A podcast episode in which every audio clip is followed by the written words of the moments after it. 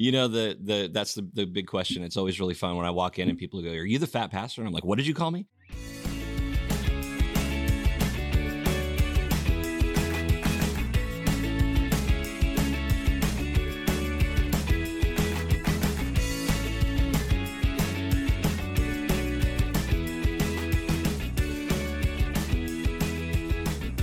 Welcome to the Exploring Washington State podcast.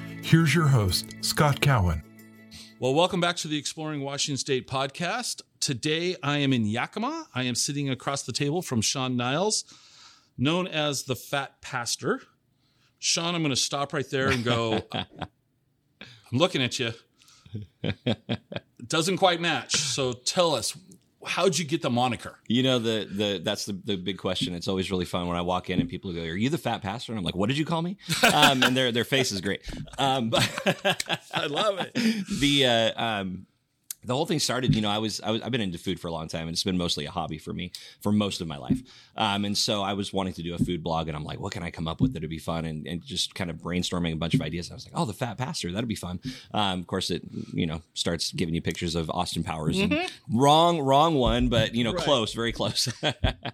and so it just kind of stuck, and and uh, it seems to be a fun way for people to recognize who we are and what we're doing, and and that's kind of where it began. Fat equals flavor.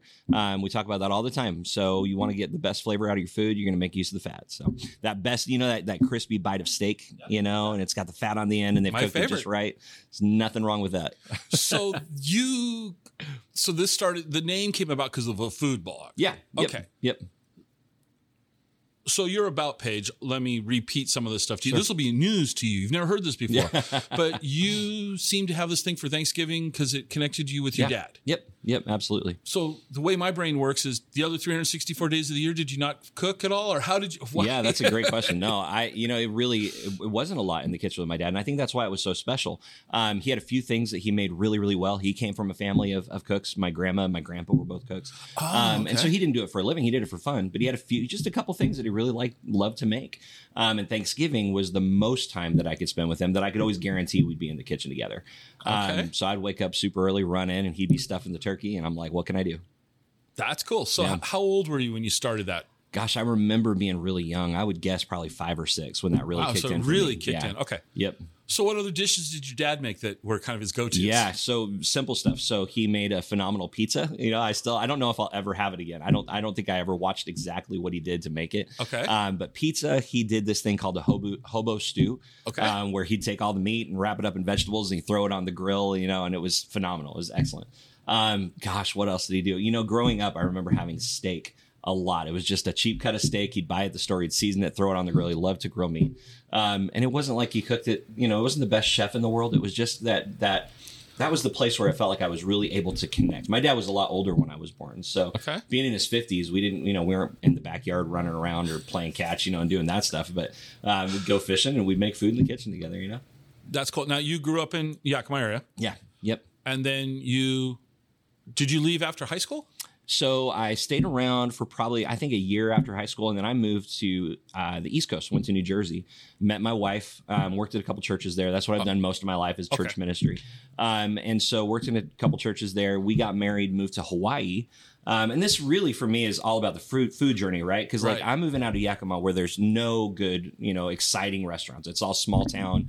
Um, couple really cool things here and there that have come and gone over the years, um, but really not a lot of opportunity. So I moved to the East Coast, and I'm like, this is everything. And so my mind is being blown. I moved in with an Indian lady who would make curries and naan and all this amazing food every night. My mother-in-law's from the, the Caribbean, so she's teaching me Caribbean food, Trinidad food. Okay. Um, and so I'm learning all these things, not thinking this is ever going to benefit me, other than you know this is just fun. Right. Um, moved to Hawaii, same thing. People love to share their knowledge of food, so people are cooking for us all the time, and we're learning all these incredible flavors that we've never had before. So So what's interesting to me is, you know, I'll call Yakima a small town. Yeah. Because when you were growing up, it was smaller than it is now. So we'll call it a small town.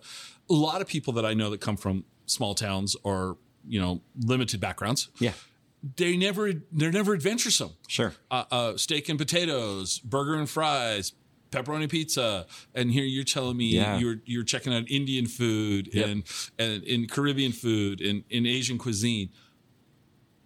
I admire your your your willingness to to to explore things. I love it. So you you moved to Hawaii, and then you ended up back in Yakima. Yeah, so my father actually passed away while we were living in Hawaii. And so it's like I need to be closer to family. We felt really, really far away. Um, so we moved back probably a year after he passed. So we've been back since 2006. Okay. Um, and yeah, you know, coming back from Hawaii, it was, you know, being on an island where you're not making a lot of money. It wasn't like we were, you know, living the life. Um, Well, we you're were surfing, working, you know? surfing all the time, right? right. Yeah. Spearfishing and all that's jumping off of cliffs. Or Yeah. uh, what, what you know, what, a luau's every night. exactly. yeah, okay. Right, right, right, right Okay. um, yeah, and so we, um, you know, we came back and jumped back into church and that sort of thing. Did that for a while, but still, I mean, it's just for me. I've always found the most joy cooking for people, Mm. um, sitting around a table, and for me, that was like really fun ministry. Is when I get to bring people to my house and cook for them. Okay. and you get to know people better too. So that's Sure, one of the things I love food. I mean, food. Yep, f- food's a great connector. yep. I know we should be eating right now, right? Right, yeah, we're sitting here. um, what led up to you deciding to go on or uh, you know audition for Yeah. a TV cooking show? What what what was the conversations like? How did that? Because you just didn't go. You know, I'm going to go audition today. Sure. Yeah. So what was that Yeah. process like for you? You know, I've been a fan of Gordon Ramsay for a long time. I loved Hell's Kitchen, loved watching MasterChef and all of that. And so I had written down a on a bucket list probably in 2009. Um, I said, before I die, I want to cook for Gordon Ramsay. And so my wife and I actually were writing down a bunch of things. So that was just one of the things on my list. Okay. And so I had shared that with some family and friends. And 2015, my niece, um, she writes me on, or she texts me and she goes, Hey, they're having auditions for MasterChef in Portland this weekend.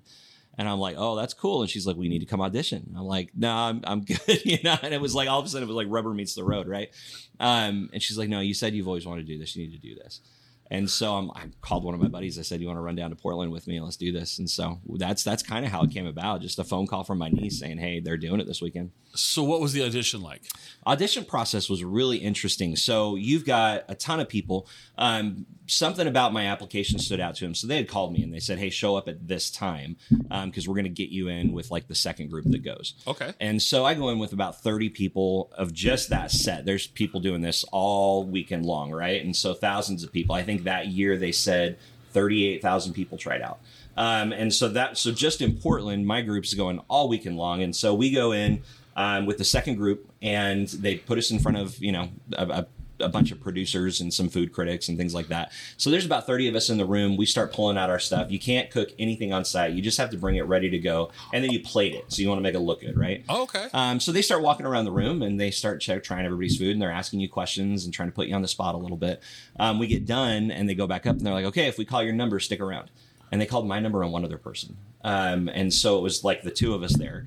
Um, we go into a room. Um, they tell us that we're going to meet with some more people. I didn't know we were meeting with the creators of the show, um, but they take us into the room with the, who we would later find out were the creators of the show, and they start grilling us and asking us a bunch of food questions. What chefs do we know? What kind of you know food terminology? Trying to gauge kind of what our knowledge is. Um, so we go through that, and they do the same thing. There had been several people that they picked to go in there for that. Same thing outside. They're like, "Hey, if we call your name, stick around." And so they called my name and one other person again, Wow. and said, "We want you to come back for an on-screen interview." So came back the next day for the interview. Um, over the course of the next like six months, it was a long process. Had to go through a psychology evaluation, had to do a blood test, had to do all all kinds of crazy stuff.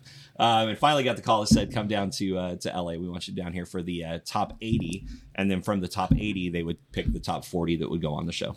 Okay, I've got lots of questions. Yeah, I know it's a lot. Yeah. First off, what did you plate? That first that what did you bring? What did yeah. you plate? So that was my signature dish. That's still the dish that I love cooking more than anything else. So I did a porchetta. And so porchetta, I discovered this back in Italy in 2012. And so I when I had it there on the streets, I'm like, I will do whatever it takes to learn how to make this. Um, and so I came back, bought a smoker, uh, went through the whole process of trying to learn how to do that. So it's basically a pork loin.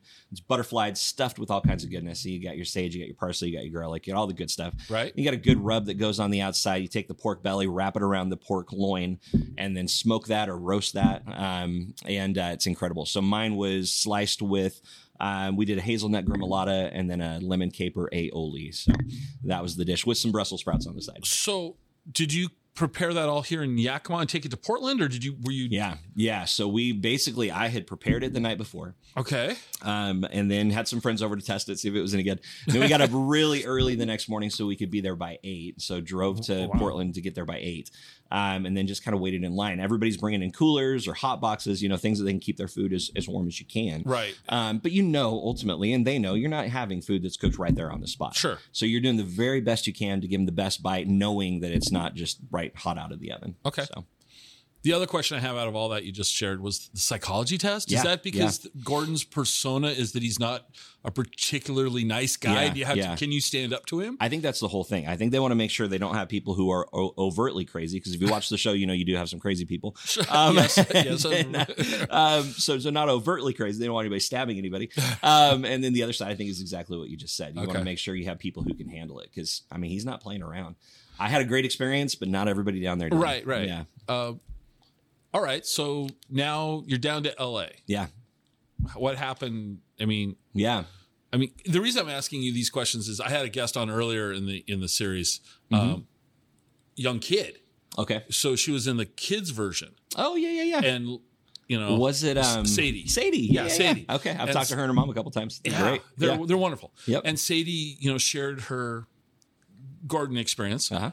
kind of like I think yours is going to be. Uh, he's interesting, Mhm. but there's a but he was very kind too. I mean, in Yeah, other words, I yeah. think I want to say I've never met the man. I don't think he exists like he does on television, Sure. twenty four seven. Sure. Least I hope not. Yep. But he's demanding. He expects that you give your best, Yep. and he he wants you to challenge yourself. And I think Yeah. I think we all can benefit from that type of relationship. Yep.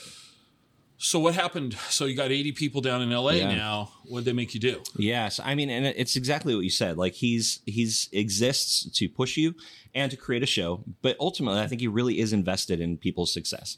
Um, he's going to make it look really crazy in the process, but I think that's the truth.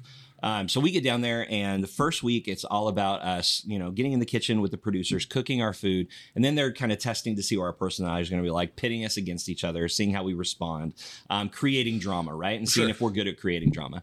So a couple of us, we kind of figured that out early on. We're like, this is probably what's happening, so let's give him a show.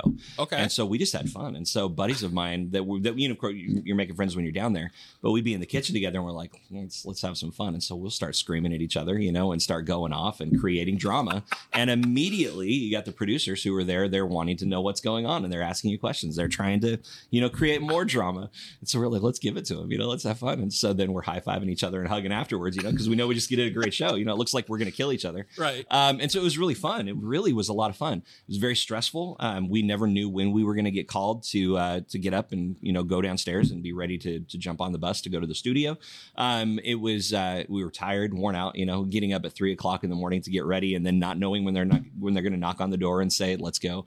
Um, it was a lot. It really was a lot. There were definitely some days um, where I would go from cooking then into an interview, and I felt like my interview was crap. You know, and I'm just like I just really blew that because I was so tired. You know. Mm-hmm. Um, but we went through that week of top 80 competing and, and really just kind of not really competing, but just getting to know each Right. other. Um, and then all of a sudden they, they call us down um, and they're like, hey, if we call your name, go to this side. And if we call your name, go to the other side. Um, and so we don't know what group we're going to be in, right? And so, like, my name was called first. And so I get up and I go to that room and um, I'm like, who knows what's going to go on, you know? And there's Right. 40 of us that are in there. And we're looking around and getting to know, you know, everybody that that I had. I'm looking around the room and I'm like, this is a good group. And pretty soon they walked in. They're like, "Hey, you guys made it. You're going to be on the show." So, um, so the the top 40 had to compete for top 20, but we at least knew we were going to be on on TV. So So then, did you come home between that, or did you start filming at that point? we started filming almost right away. So, how yeah. long? How long was this process for you? For me, it was two weeks. So I was there for two weeks. That's not that Um, bad. It was a week of trying out and then a week of filming those battles. okay. I'm um, hot man, gosh, they normally film in like the you know January, February, and we were filming in July or excuse me in August, But where it was like heat. crazy. Oh man, yeah, no, it was uh, it was insane. And so being outside in the heat, it was it was nuts. okay. But yeah, So, what's a takeaway from all of this for you? Like, yeah, what? Two, two, two, I'm going to ask you two questions. yeah. Your best takeaway and your least favorite aspect? I'll say Yeah. your worst. You know, what what was the best thing about doing this? I think just the, uh, the the worst part of that was being away from my family, not having any contact, not being able to connect with them while I was gone. Because that, they they isolate you, don't Um, Absolutely, they? yeah. It's very isolated. It's being in a, it's like being in a really nice jail, um, so uh, where they take good care of you at least. But um, but uh, so I'm there with my uh, you know with my friends, but you know I can't talk to my family. They actually you know one of the the whole mental pieces. They didn't tell me that they were flying down my wife and my son to be there when I competed. And Oh. so they kind of walk out of set. It's this big dramatic moment, and I lose it. You know, they they didn't show most of that on TV, but Oh. um, but yeah, I was very mental at that point. So I'm like, oh gosh, my family's here now. I got to go cook. You know, um, so that those kind of things were definitely tough. Uh huh. But I made some of the most incredible friends. In fact, my competitor who beat me has become one of my best friends in the world. She comes up to Yakima at least once a year. And where's we she cook together. Where- where- She's out of Nashville. Okay. Um, so Yashika and Yashika's incredible. So Okay. yeah, yep. So, what was your biggest takeaway from it? Like, you know, yeah. hearing Gordon being in the kitchen, um, there were a lot of things that happened that, of course, they didn't show, and so you've got things taking place that were just really, really fun. Um, really nerve wracking, you know, all of those things. They only got, you know, it's a 30 minute process and they're going to show 10 minutes of it, maybe. right, yeah. Um, and so, you know, we had ended up while we were cooking, they uh, they asked Yashika if she would sing because she was a pastor as well, and so she starts singing Amazing Grace. So I come in on the harmony with her, and we're belting out Amazing Grace in front of Aaron, Gordon, and Christina, and. Aaron Aaron is wiping tears from his eyes by the time we're done. Wow. And they didn't show any of that, but that was an amazing moment. For me, that was one of my favorite memories. Okay. And then we get done, and um, you know, Yashika has won. So Gordon had voted for me to stay. Um, then you have the other two judges who voted for her. Okay. And so they didn't show him saying that he voted for me to stay, but what they did show was him saying, Sean, it's clear that you were born to serve your community, but it's also clear that you were born to cook. And that for me was when I was like, maybe this is not just a hobby. Maybe this is something that I can I can do a lot more with and and hopefully make a difference at the same time. Wow. Yeah.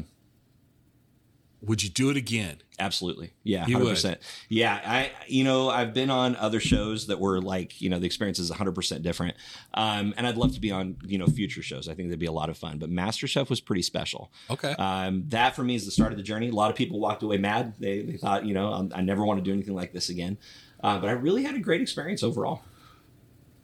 All right. So you you com- you compete, you don't win it all. Yeah. You come back here, and now we're sitting in a restaurant. Yeah, yeah, So you weren't a professional chef. yep. Now you're running a restaurant. That had to go smooth. I Yeah, mean, no, right. no, no problems at all. What? Uh, so Gordon gave you this praise, Yeah, and I think that might have been the the the you know the final tumbler in the lock. You're like, Yeah. okay, I'm going to do this. yep. But it's not like you just called up a, a, a, a strip mall and said, "Hey, I'd like to rent that spot." Right. How, so, how did you what what did you put together that is evolved into where we're at right now? Yeah, so it's been a you know we we, we call ourselves Fat Pastor Productions because it's not just a restaurant. Um, it's there's so much more to what we do, um, and it started out that way. It was a couple years before we even started a Okay. restaurant, um, but we came back, um, talked with some friends um, in church. So some of my pastoral staff and I got together, and people who eventually became my partners. But we got together and we said, you know, we could do something with this and we're kind of watching, we're kind of watching, trying to see what we're going to do. And I couldn't talk about being on the show for a year, so it's Oh. kind of a, just a long process of waiting until it airs, you know, and doing all that. So about the time that it was about to air, Yakima was going through a really hard time. There's a lot of murders that were taking place, and it's again one of the reasons why Yakima gets a bad rap. You hear about a lot of the bad stuff, right? Mm-hmm. So I, as a pastor, I got called to this meeting of a bunch of different leaders in the valley that were coming together at one of the big, bigger churches in town. So they get the mayor on the stage, you get the chief of police on the stage, you get some other people, prosecuting attorney on stage, and they're talking about all of this stuff. And then they open up the mic, and I'm sitting there and I'm listening, and all of a sudden people are going up and they're just talking nonstop about whose fault it is. So pointing the fingers, it's your fault, it's your fault, it's your fault. If you would have done this, you would have done this. And I have this revelation as I'm as I'm sitting there. I'm like, man, the problem is not the problem. The problem is that it's not my problem. And until I stop pointing fingers at everybody else, I'm not going to do anything.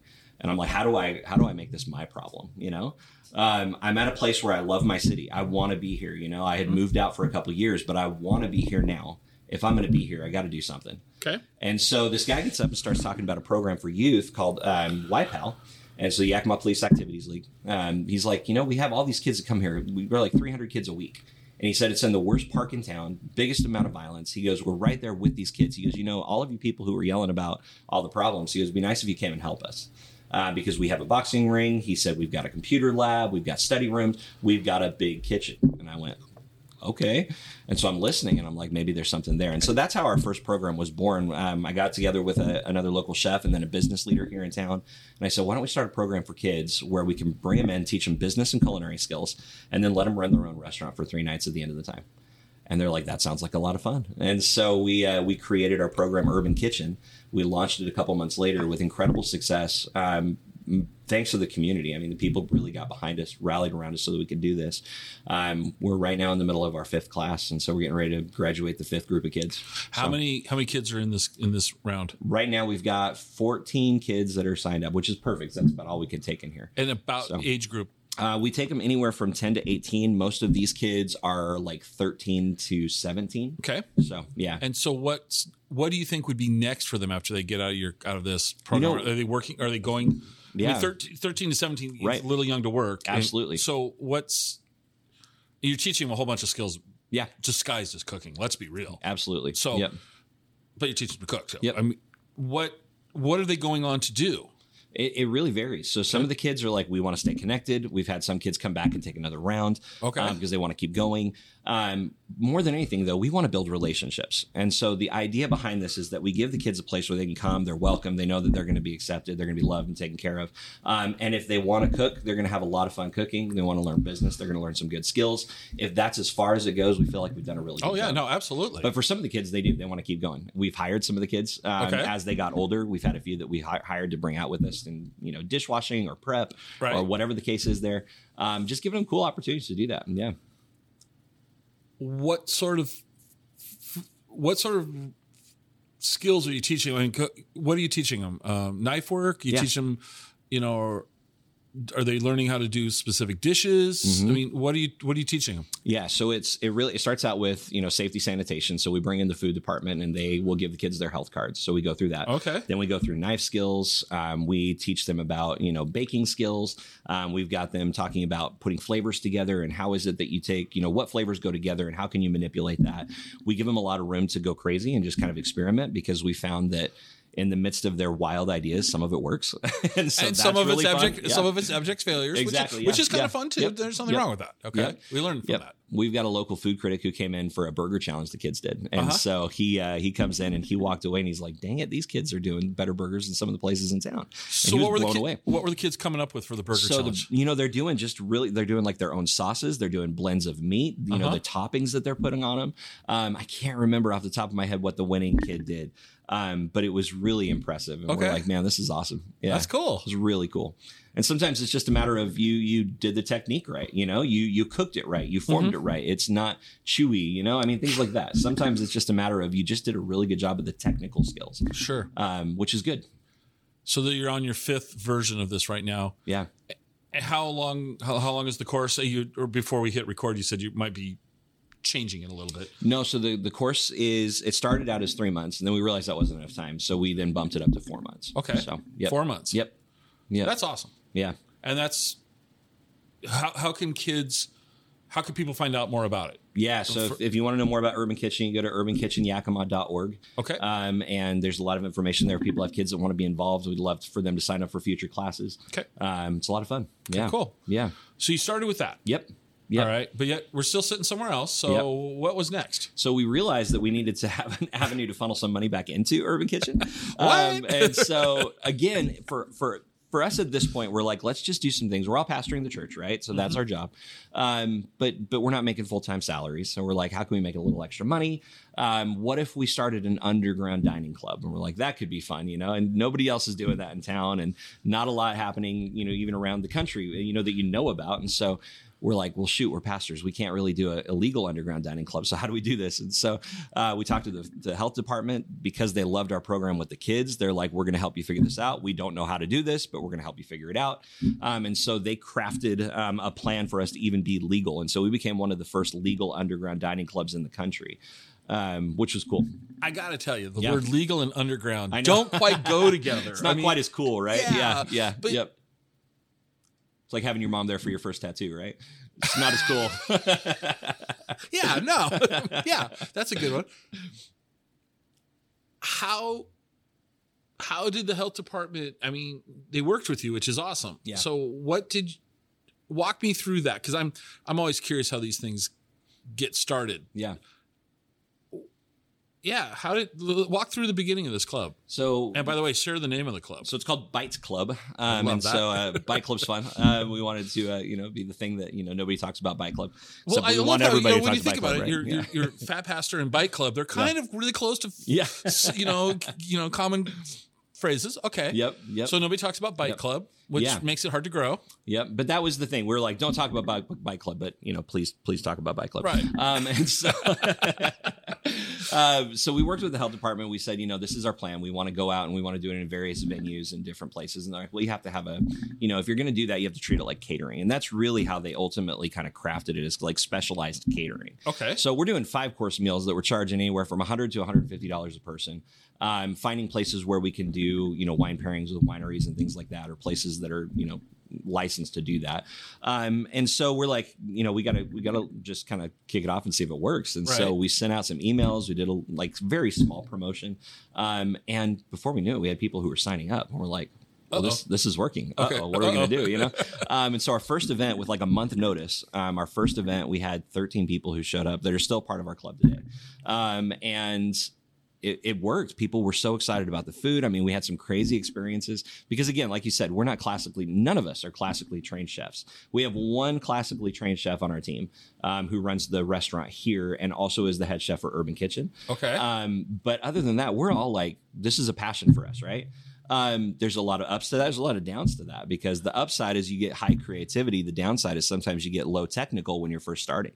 Um, so we're fighting to learn how to do this together, right? Um, and so it starts gaining traction, and we're like, shoot, this is working.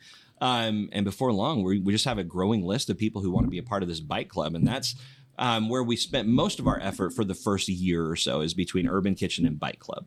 Um, but because of the success of those things, um, we started having people say, "Well, what about catering? You know, can you can you do big events for us?" And we're like, "Let's try it." And that started taking off, and that really blew up. Um, and before long, we're doing huge events. And so it was again, it was about a year and a half or two years, I guess, into it that we looked at each other and we're like, "Do we want to do a restaurant?"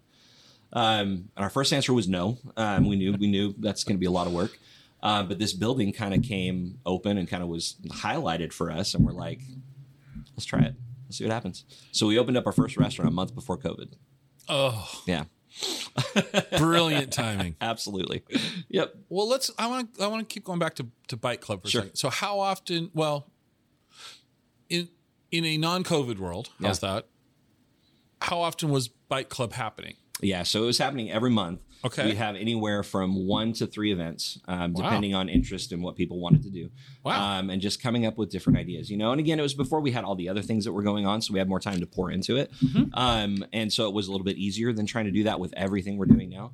Um, but yeah, we'd we'd highlight global flavors most of the time. You know, that's that's my big excitement in, in food is global. Okay. Um, my partner is Gilbert, and he is from um, from Zambia. Okay. And so he's got an amazing global um, flair as well.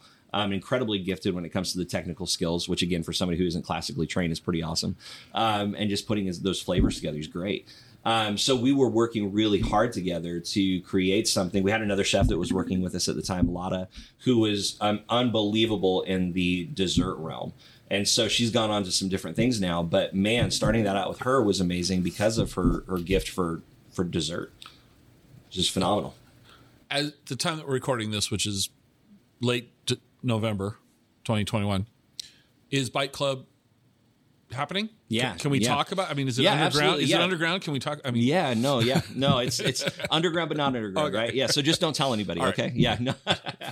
um, so we got the website fatpastor.com, and that's where Bite Club is is stationed at. You can click Okay. on on Bite Club when you see it. But what's really cool about Bite Club right now is that um, few years ago we went to the World Food Championships for the first time, and we competed there. We competed in the burger category. We won the 23rd best burger in the world, um, which was super cool um, for never having competed before.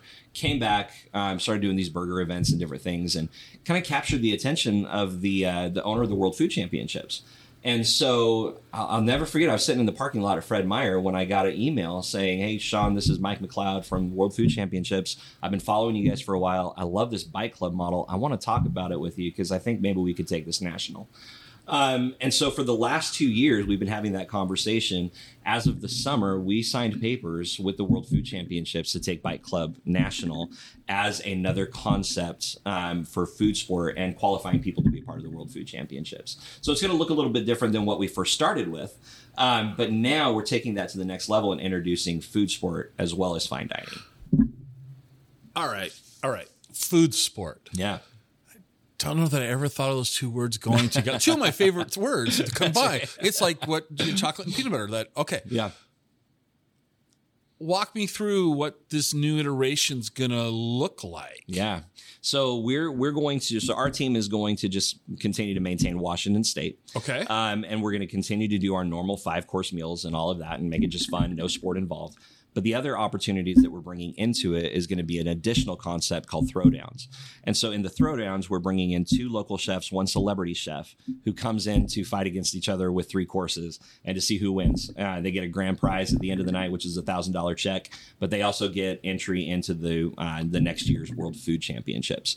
And so it's we've done a couple of them here um, since we launched this year. Um, and uh, now we're going to be focusing on continuing to have those opportunities, but also growing that throughout the rest of the country.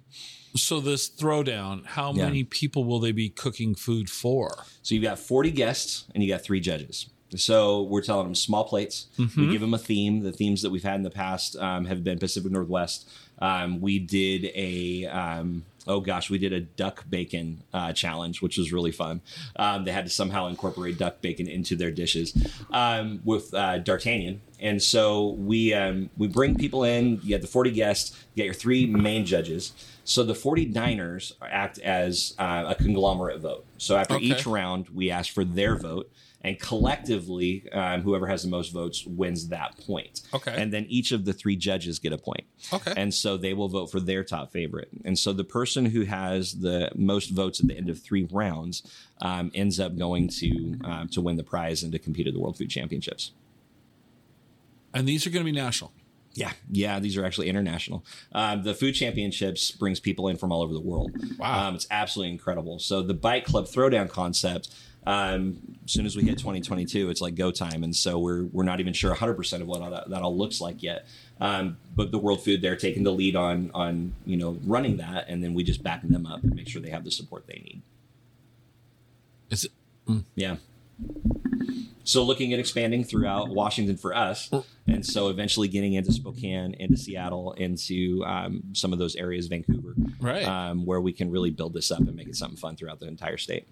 So where will these be held at in theory? So here um, we have the the lab space. So where you're sitting right now, Right. um, this has been a phenomenal space for us. So we did one here. We also are talking to restaurants because it's a cool opportunity for restaurants to do something different and to gain some um, different support from the community. Um, for instance, if you take a restaurant that closes at 10 and then we say okay now we're going to have this event from 10 o'clock until 1 o'clock and so late night really fun feels a little more underground Right. um, so you have these events. We let the restaurant run the service side of things as far as the bar, so they make money off of the bar, um, which is so far has been really positive. The restaurants that we've worked with have been really happy with the outcome.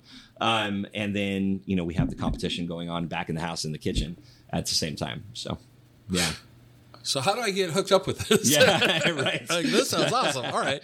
So yeah, again, if people are excited about this, you know, a membership with Bite Club through us gets you everything. So $150 a year um, is membership. Okay. And then with that, you get invited to all of these events that are going on. Now, each event has a price tag associated Sure. with it, um, but you get to be a part of the email list that gets you into these events. Nobody Okay. can just walk in. Nobody can walk in. So it's a it's a I don't want to say exclusive club, but it's a private club. We, we say that, you know, Yeah. that's part of our marketing is Right. exclusive, extravagant, extraordinary. Yeah. Oh, all right. Yep. What was on the last menu of the last Bite Club? oh gosh, what did they do? So there was some really cool stuff. I I know the uh, oh goodness, I'm gonna have to think. So we brought in Yashika, who is my competitor um, from uh, MasterChef. Surprisingly, she didn't win, which was really funny because, and I and I, I say that um, because of the fact that she had so much that was coming with her, not because the other chefs I wasn't expecting them Right. to, um, but just simply because she's a real competitor. You know, she, Right. she's strong. Um, and uh, she made a shrimp and grits dish that was absolutely incredible. And she used the duck bacon as a topping. Um, there was candied duck bacon in the desserts that they made. Um, There was a mushroom dish in the very beginning that they incorporated some of that duck bacon into the other competitors. The the winner of that event, though, her name's Tammy Hoffert, um, and she is a local chef. She's had food trucks. She's worked in a few different places, um, but she brought it that night. She took home the win. So Okay. pretty cool. Yeah, All right. I believe her plan is to compete in next year's World Food Championships. So Okay. yeah, yep, Now we're sitting in what was called, is called the lab. yeah, yep, yep, Currently, yep, it's transitioning. yep. But this is where Bite Club happens. This is where the the training Training kitchen. Yep. Yep. All of these things are happening. This is the hub. Mm-hmm. But you have another restaurant down in, in Z- I always want to say Zillow. I just Yeah. don't know why. But it's not Zillow, folks. It's Zillah. Yep. Um, let's talk about that. Zillah's pretty cool. Zillah is a small town, but fun fact: there was a church there for the longest time. They just changed their name in the last few years, but it was the Church of Godzilla. Um, absolutely incredible. So one of my favorite Zillah facts. Um, oh my gosh. but uh, so you know that that area of Eastern Washington is just filled with amazing uh, wineries. Um, so we've got we've just got Rattlesnake Hills there, the AVA, um, that they're producing just phenomenal wines. And so we are at J Bell Cellars, um, owned by Wes and Natasha Teslo. Um, amazing Ukrainian couple, um, and so they have been friends for a long time. And so last year, in the middle of all the COVID stuff that was going on, we're going, you know, we got to find solutions for everybody, right?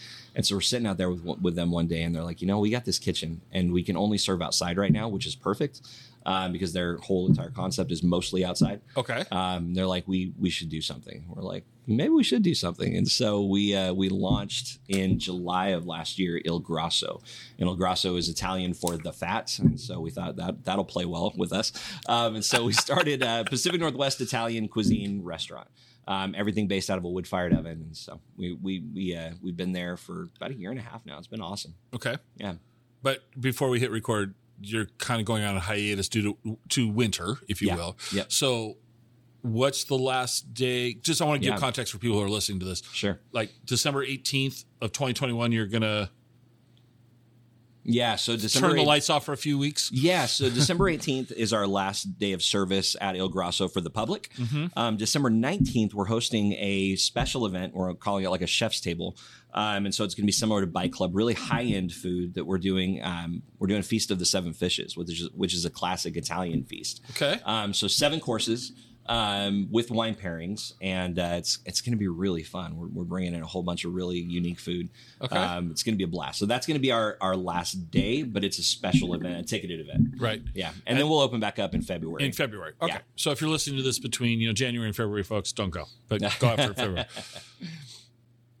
You're wearing a lot of hats. You're spinning a lot of plates. Whatever other corny you know Yeah. stories I want to say here. Are you having fun? You know, it really is fun. There's a lot of things that aren't fun. I mean, the grind is is tough, and COVID has not been easy. Um, and so I I will not paint any pretty pictures about about COVID. Um, it's been a tough season. The thing for us um, that I think has been the most difficult is wanting to honor the uh, the expectations as far as the masks and the restrictions and things like that. That's really important to us. We have dear people that have been affected by COVID, so we've taken that incredibly serious. Um, while watching other people in the restaurant industry just kind of freaking out and being like, "We're going to do whatever we want because we we can't afford to shut down," and I get that too. So living between those two worlds has been really tough. Of wanting to honor those who are a little bit more at risk, um, and at the same time trying to feel like we have to we have to fight to keep our our restaurants open too because we got a family. You know, we got to Right. take care of each other. So Yeah, I know it's it's been interesting. I haven't used the word pivot in a few episodes, but it's everyone's pivoted, you know, Yeah. and, or spun around and fallen down. I don't know, however you want to say it. It's Right. been it's been interesting watching people adapt in Yeah. all industries. The food industry has been really interesting for me to watch because when I think about you know outdoor dining, a lot of places didn't have it. You know, in like down in Walla Walla, they blocked off the street. Yeah. They accommodate. They made made accommodations. yep, um, in in Wenatchee, there's there's outdoor seating now, and Mm-hmm. you know, and, and things like that, that to to accommodate. My wife and I went out to dinner for our anniversary in January. So okay, Okay. and we went to a, a place in Wenatchee, and we sat in a greenhouse. Out, Okay. and you know, and it was a greenhouse, so it was this you know your own personal bubble. Yeah. And but it's January, and they had a heater going, and it was different Yeah. it was on Wenatchee Avenue, so there was the my biggest objection to the whole thing was you could really hear the the, the semis going. So it was here. It is our anniversary. We're, we were out trying to have a nice dinner, and I'm, but you know they adapt. Yeah. What kind of? I don't want to ask you what's next because you're not gonna you're not gonna unveil that, and I don't want you to. But what's kind of next? What what Yeah. do you hope? If I asked you to go five years from now, Yeah. what's your vision what does does like what do you want to see out five years from now You know, I, I really believe that Yakima in this region, and if anybody's listening from someplace else, don't take it the wrong way, but I really believe that we can be the epicenter of food culture in the Pacific Northwest because you've got the beer, you got the wine, and the food is stepping up. And we're working really hard to step up the food. Um, I think that when you bring all of those things together really well, we've seen what a difference that's made in other places, right? What about Walla Walla, Walla which is much smaller than Yakima? What about Napa? You know, these places where it works perfectly together. There's a lot of similarities, I think. And I don't see, you know, with the agriculture that we have, gosh, there's no reason why we can't be at the very center of everything food in the Pacific Northwest. That's what I would love to see in, in the future is that you have people coming from all over the place to visit Yakima because it is a food and drink destination. Um, and I think it's happening, but I think it's going to continue to grow exponentially. okay Yeah. for for you what would Yeah. you like to see your role in that being you know five years down the road what is what is the you know what does it look like You know, I, I love making a difference in, in people's lives. And so cooking the food is fun. Uh-huh. I don't feel like I need to be back in the kitchen, you know, for the rest of my life. I see creating concepts and helping those concepts launch and and, and really move forward strongly. Um, but I don't I don't want to be back cooking the food the entire time. I Okay. want to I want to create menus. I want to help people get excited about their own menus um, and create an opportunity for people to to blow up themselves. You know, I think the thing for me is that being on MasterChef launched something um, that I don't know if anything else really could have. Um, but I feel like if that doesn't get spread to my community so that other people can rise up as well, I don't know if it's that if it's that great. You know, uh, any any kind of um, grace, if you will, that you experience in your life has got to be sent out to others. Other people have to experience it. yes Yeah, all right i want to ask you some questions and i thought about this one long and hard you can't say gordon ramsay yeah, that's You okay. You can't. if you could watch a chef work, I, I'd almost say like take a cooking lesson, if you will. Sure. Who would it be, and what would you want to see them do? So I, uh, this is a fun one because I, I was invited. I'm. Uh, it's been postponed a couple times due to COVID, but one of my favorite chefs in the world, not Gordon Ramsay, he's incredible, but one of my favorite chefs in the world is uh, Chef Massimo Bottura. Okay. Um, and so he runs the number one restaurant in the world. Several times he's won that. Um, and also best chef in the world several times. So he's in Modena, Italy. Um, and I was invited to go cook with him and stay at his property for three days. Um, should have happened already. Now it's been postponed to May of, of next year because of COVID. Um, but I'll be cooking with him in May um, in Italy. And that for me, it still doesn't even feel real. Like it's a done deal, everything's set in place, but it feels so unbelievable to think that that's going to happen. So he's the for me, he's my top chef. In fact, um, Wow. my my son is he's six, he's about to turn seven, and he uh, he loves food, loves the food culture. Okay. He knows a lot about food culture, and so our dear friend uh, Chief Murray here in town is the chief of police. Um, her, his granddaughter was in town, so he took Asher out uh, with his granddaughter to go play at the trampoline park, and he texts me and he goes, "So uh, Asher and I are having a unique conversation." I said, "Oh, really?" And he goes, "Yeah." He says, "You know, he's telling me that Chef Massimo is the best chef in the world when it's clearly Thomas Keller." so, but uh, could- but, but I could- get it. My son gets it. But so, did uh, your son win the argument? Exactly see right, the, yeah. he- the kid's Yep. winning. That's awesome. in his mind, I'm sure he did. So. okay. Do you like to cook at home? Yeah, very much so. You know, it's hard sometimes too, but absolutely, yeah, So, Yep. painting a scenario, it's Saturday morning, you've got nothing on your schedule. yeah. What's your go-to Saturday morning? Like if you're going to cook for the family, Yeah. What what what would you be serving? Do you think? You know, I love, I really love brunch food, and so breakfast to me as a kid never was that exciting. Um, but there's something about brunch, that transition, you know, you get a little bit of the best of both worlds that I really enjoy. Um, and so my son loves my fried chicken. So I'm probably going to do chicken and waffles. Um, there's a good chance that you know on top of the waffles we may do you know some other crazy stuff and just make it a big pile up of uh, eggs and bacon and you know bacon jam um, and uh, maybe a little avocado, some goat cheese in there. You know, drizzle it with some balsamic. That for me is a really good Saturday morning And your breakfast. Well, your Yeah. son will eat this. Absolutely, he's very Wow. adventurous. No, he's super adventurous. Yeah. That's cool. Yep, yep. He's always asking about different things, wants to try new things. So All right. Now, Yeah. putting you on the spot, you know, what's your, I don't know, how do I want to say this? You know, Kraft macaroni and cheese or some, you know, some processed box food. Yeah, you, yeah, yeah. it- you got one? Is there one? Oh, that- absolutely, hundred Okay. percent. Yeah, top ramen without question. Um, I uh, I'll buy a several bags, ninety nine cent bags of Oriental top ramen, and I'm in heaven, man. I guess you call it soy sauce now. I think they had to change that, but um, so so the uh, that's what I grew up on, man. Every day after school, I'd come home and have a bag of top ramen. Yeah. It's still, man, that is guilty pleasure food without question. Yeah, yep, Top ramen. yeah, That got me through college. right, yep, yep. Yeah, when we didn't It's worry a gift about to the world. Yeah, no, it's it's amazing. You know, back then it was like six cents a pack. And, Yeah. I mean it was super cheap even then. You know, and- Yep. and I don't know what it is now. I haven't bought ramen in a while, but Yeah. I remember this. I was I went to Central, Okay. and uh, a girl I was dating uh, lived in Seattle, and so we went over to Seattle for the weekend, and and uh, she goes, "Oh, we should go to Uwajimaya." Oh yeah, yeah. And yeah. I'd never been to Uwajimaya before. Oh. And so we go into Uwajimaya down in the International District. This was before the big remodel. So, but it was still a very good sized store, right? Mm-hmm. I mean, it was like, you know, not a full blown Safeway, but three Sure. quarters of a Safeway size store. It was Yeah. a big store. And I just, all I can remember is they have a row, an aisle of ramen. it was just this, it was like, and I'm like, this is before cell phones and all this stuff. Yeah. And I, I come back to, come back to college. And I'm like, to my roommate, Ken, you won't believe this. They had a, a an aisle of, of ramen. It was amazing. That That's was- awesome. That's my takeaway from Uwajimaya. um, all right. yeah. Coffee? Yes? No? Absolutely. Yeah. No, All I'm right. Pacific Northwest through and through, man. So Where's some good coffee here in town? I would I would send you to Mac Daddy Coffee Okay. um, first and foremost. Um, there's actually a new spot that just opened up. I'm going to try and check out today. Um, but uh, but yeah, so Mac Daddy, uh, owned by a guy named Mark Shervy.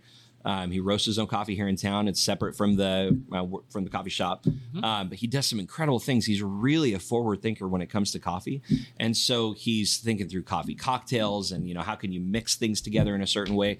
Um, my favorite beans now his his regular beans are really good from all over the world. He roasts them phenomenally, but he's got a bourbon soaked um, bean that is phenomenal and a tequila soaked bean that is phenomenal. Both of those are off the charts. I've had his bourbon, soaked beans, and delicious. Yeah. Tequila soaked. Huh. So I just happen to have some beans here. I'm gonna let you smell them. Okay. So I'm gonna I'm gonna jump away here. Okay. We're going to pause, folks, while he goes and gets some tequila roasted coffee beans. Incredible. Okay. Oh, I don't even need to. Yeah. right. Wow. so when did he start doing this? Uh, you know, I think I first saw the tequila beans probably about a year ago. And then one of his baristas created a drink called the tequila firewater. And so it's a coffee drink, but it's absolutely incredible. It's it's uh, it's got the tequila soaked beans, um, and then they mix it, you know, latte style with the shots, and then you got everything, you know, so they put it in there, whatever else they do. Um, but it's it's excellent. If you're if you're ever near Mac Daddy, definitely check out the bourbon beans, but also get the tequila firewater drink. It's a tequila firewater. Yeah. Okay. what do you and the family like to do in Yakima when you're not doing all the other things that you're doing? Yeah. You know, what's what is Yeah. it? What's what's around here that you enjoy? I, I, you know, I love the fact that we can, you know, just drive 20 minutes one way and be in the mountains, 20 minutes the other way. You're in, you know, a little bit more high desert. Um, if you're going towards the high desert, you got the wineries that are out there, and we'll, you know, everybody in the wine industry has done a really pretty good job of making it family friendly. So our kids love to go with us. You know, we'll go out and they'll run around and play and have a great time on the property while we can taste some wine and hopefully experience some new things or just, you know, unwind. The other side of that is just going up into the mountains and being able to experience the incredible camping, the incredible hiking, um, going up to Mount Rainier. It just it's, it doesn't take that much time and it's the best. It's incredible. And to get to Rainier from here is a great drive. Oh yeah, it's a great drive. Oh my gosh. I'm so used to living on the west side, going up that way. It was kind of you know, not that Rainier's boring per se, but Sure. I mean, I grew up with it. You know, it was always there except for when it was cloudy. But the point is, going up the way we used to go, yeah, okay. The other few months ago, we went up this way, went up Chinook. Totally different view, Yeah. Far superior in my opinion. Yep.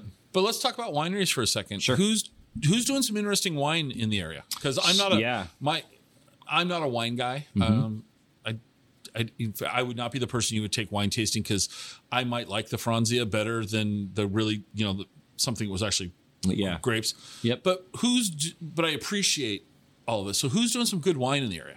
So J Bill, I mean, it's a little self-serving because that's where our restaurant's at. But I, I mean, honestly, like that's one of the reasons we were so excited because we are crazy about his wine.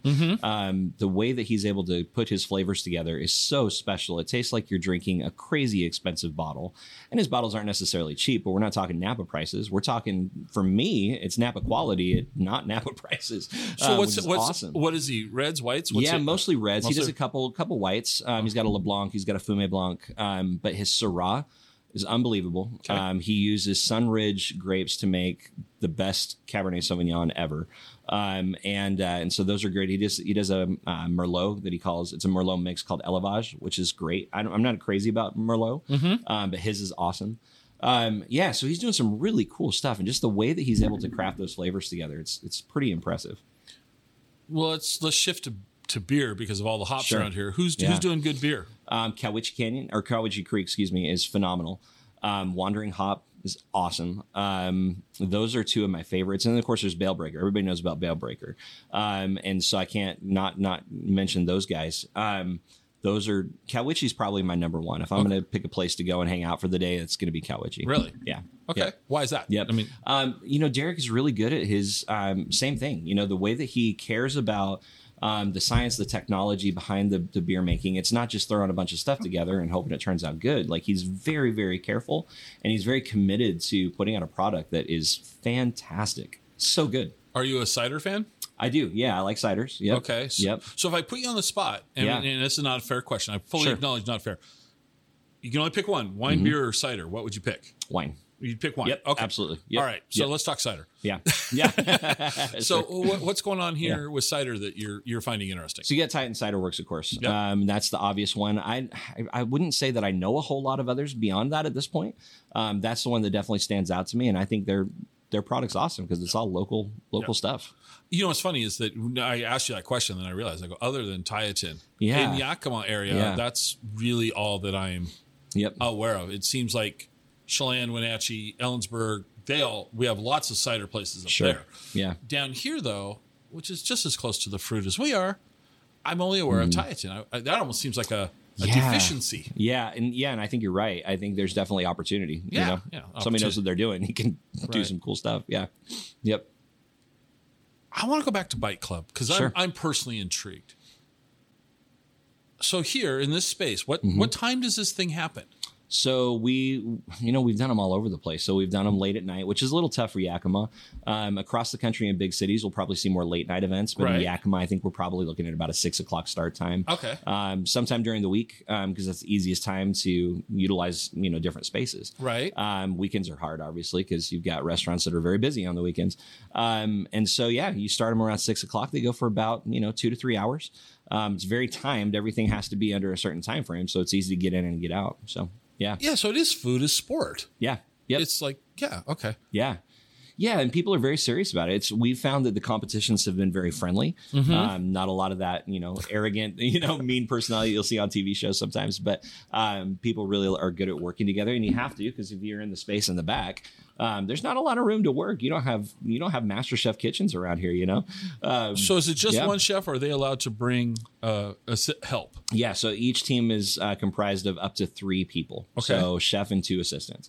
Um, so yeah, so you got nine people back there working. And do the, do the chefs get to come out and explain what Yep. they're okay? So Yeah. the, so part of it's selling the crowd on Yeah. on this whole thing. So Yep. not it's not just food or presentation. It's it's the story. Right. Okay. Yep. Yeah, you get to really interact with people. And I think, again, we've heard so many times, and we've done this from the very beginning. Our team is so relational that we want to interact. I don't want to just stay back in the kitchen and send my food out. Like, I want to come talk to people. Sure. And my team is the same way. Um, so when we have the opportunity to interact with people, tell them the story, I'm, I'm really convinced of this and I'd love to try it out sometime. I think it'd be fun to do a little test, but to have a group of people, two different groups of people, and you can take the same exact food to both sets of people, but with the with the other group, tell them the story. And tell them why you made, you know, the food that you made. And I guarantee you the reviews are going to be off the charts different. I wouldn't take that bet. I Right? totally agree with you. Right? Because story Yeah, sells. So story- absolutely. no matter Yep. what it is, we want to know the story of of what we're eating. Yeah. We want to know the story of well, we uh, movies. Yeah. they're telling stories. We're engaged. Absolutely. No, I absolutely. You could. Uh, you could it- it'd be kind, that would be kind of a. I mean, I'm pretty sure I know the outcome. Right, But it right. would be kind of fun to you know Yep. The cone of silence, if you will, Yeah. around people, and they don't get to see that you're Yep. coming out talking to the other group. It's just here, here's your food, Yep. same presentation, same wait staff, even. I mean, Exactly. the same everything. Boom, boom, But boom, no boom, interaction. Yep. And then you, on the other hand, are sitting over there explaining this. Yeah, Yep. I, I, yeah, I wouldn't bet you on it. I mean, I would take that bet if somebody wanted to argue with Right, me, but I wouldn't bet right. against you. Yeah. Yeah. And that's something that you just don't get when you go out to eat, right? Right. So when you go to a restaurant, you're not going to hear from the chef. He might come by and say hi, but you're not going to hear why he's excited about the food that he put in front of you. Right. Um, we love that. We love that. you know i well it does it gives you yeah it's a connection it's a different connection and i think maybe that's why food at home for some of us it's it, it- you know you were saying the story of your dad right Yeah. we'll go circle back to the beginning of this Sure. journey for you you it was a way for you to connect with your dad you know, Yeah. and food and you know and you, i'm sure you guys were talking while you were stuffing the turkey and all these things Yep. right Yep. no i think it's i think it's really important Whenever I cook Indian food, I am I'm taken back to New Jersey, and it was again my first time Okay, away i gotta from my tease home. you man indian yeah, yeah. food from new jersey i mean I know, really come yeah, yeah, on Yeah, I mean, you've got such an amazing culture there.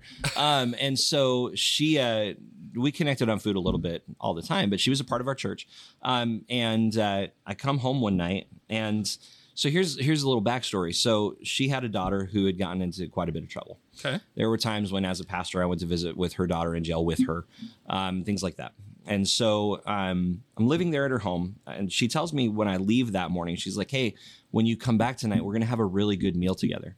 I went, "Okay." And so I get I get back home, and I walk in, and I'm telling you, man, the place is filled up um, with the most incredible flavors. And she presents to me, and there's nobody else there. Her husband's in the other room. I'm expecting she's going to sit down and eat with me. She doesn't. She just keeps cooking food and bringing it, setting in front of me, bringing food, setting in front of me. I'm like this is weird, but I'm really happy right now. so, so we get done. She brings me the last thing. She sits down next to me and she looks at me real intently and she goes, "Sean," I said, "Yeah," and she goes, "Did you enjoy everything tonight?" I said, "Yeah." I said it was incredible, and she goes, "You like my food?" I said, "Yeah, it's amazing." And she goes, "And you like my home?" I said, "Yeah, this is a beautiful home. It's incredible." And she goes, "Sean," I said, "Yeah." She goes, "Take my daughter, please. Be her husband. Be her husband. I will be your mother, and you will be my son, and everything that I have will be yours." and I went, "I got set up." and so uh, I can't cook Indian food without thinking of that experience. But but that's the story, right? Yeah, that's see, that's next time I have Indian food, I'm going to think of that story. I mean, I'm totally going to be. My wife will look. Why are you laughing? Well, I mean, remind me of this. Oh my god. Yep. So this is completely out of context, but on your bio, I, there's one question I didn't ask you that I, I need to know. Something in 2019, you won a taco competition. Yeah, it's Yakima Taco Fest. Yep. yep. All right. I'm always scared to talk about this, but Why? okay. Okay.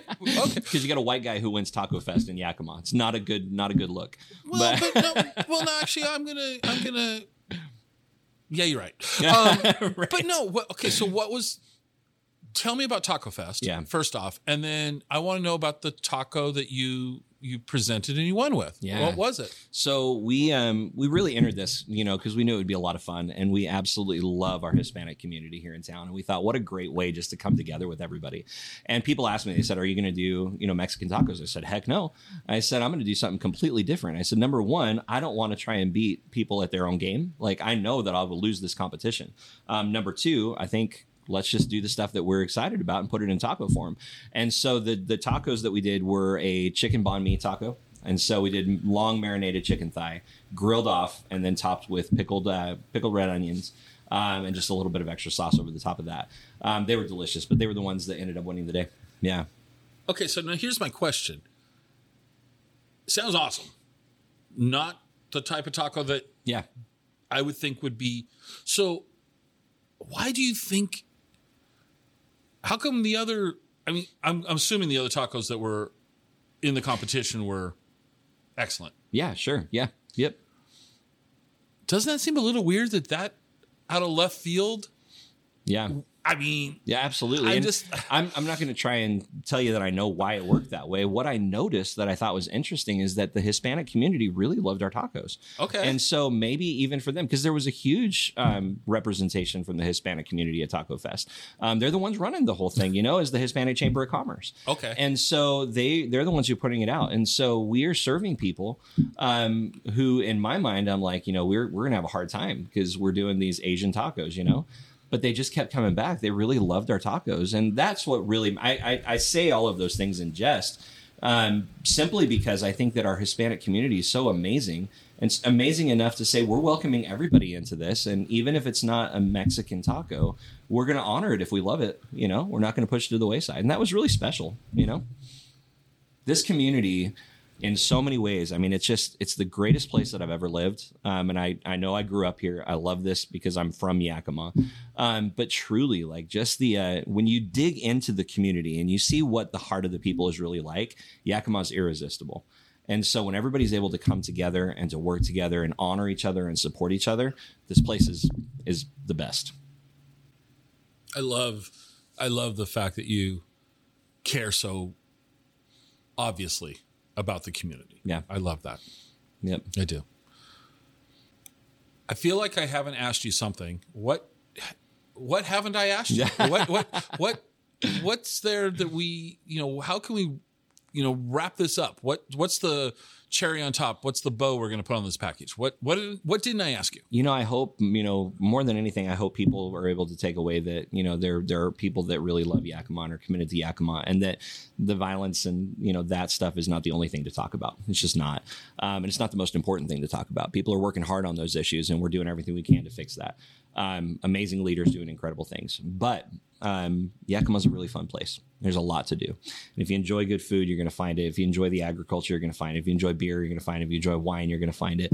And you're going to have a really good time in the process. You know, growing up, there was some CD bars and, you know, places that my parents would never, ever have taken me to. But it's so different now. A lot of these places, most of these places, I would say, are family friendly. And so you can really take your family out, teach your kids about the valley, teach them about the agriculture, teach them about what we can find here. Um, and then you grow up having a totally different experience of Yakima than if all you ever hear about is the negative stuff. Okay. Yeah. Why don't you tell people where they can find out more about you? Yeah, so visit us at uh, on on our website, which is thefatpastor.com. Um, you can follow us on Facebook at the Fat Pastor Yakima, and then on Instagram we are the dot Fat Pastor. Um, so you can find us there. Okay. Um, we'll put and, links. uh, we'll put links in the show notes for you. yeah, there you go. We're, we're looking at um looking at, at TikTok because you know that's a big deal. So TikTok scares me, but Yeah, you and me both. well, thank you for making the time today. I, Thank you, Scott. I had a great time, and I'm, I, I'm gonna, I'm gonna have to pay my dues and join Bite Club. I think that's that sounds awesome. But we won't talk about that. that's right. No, maybe you just help us launch it in Wenatchee. There you go. You can do that. That'd be good. kind of fun. That'd be kind of fun. That'd be kind of fun. We should talk. All right, thanks.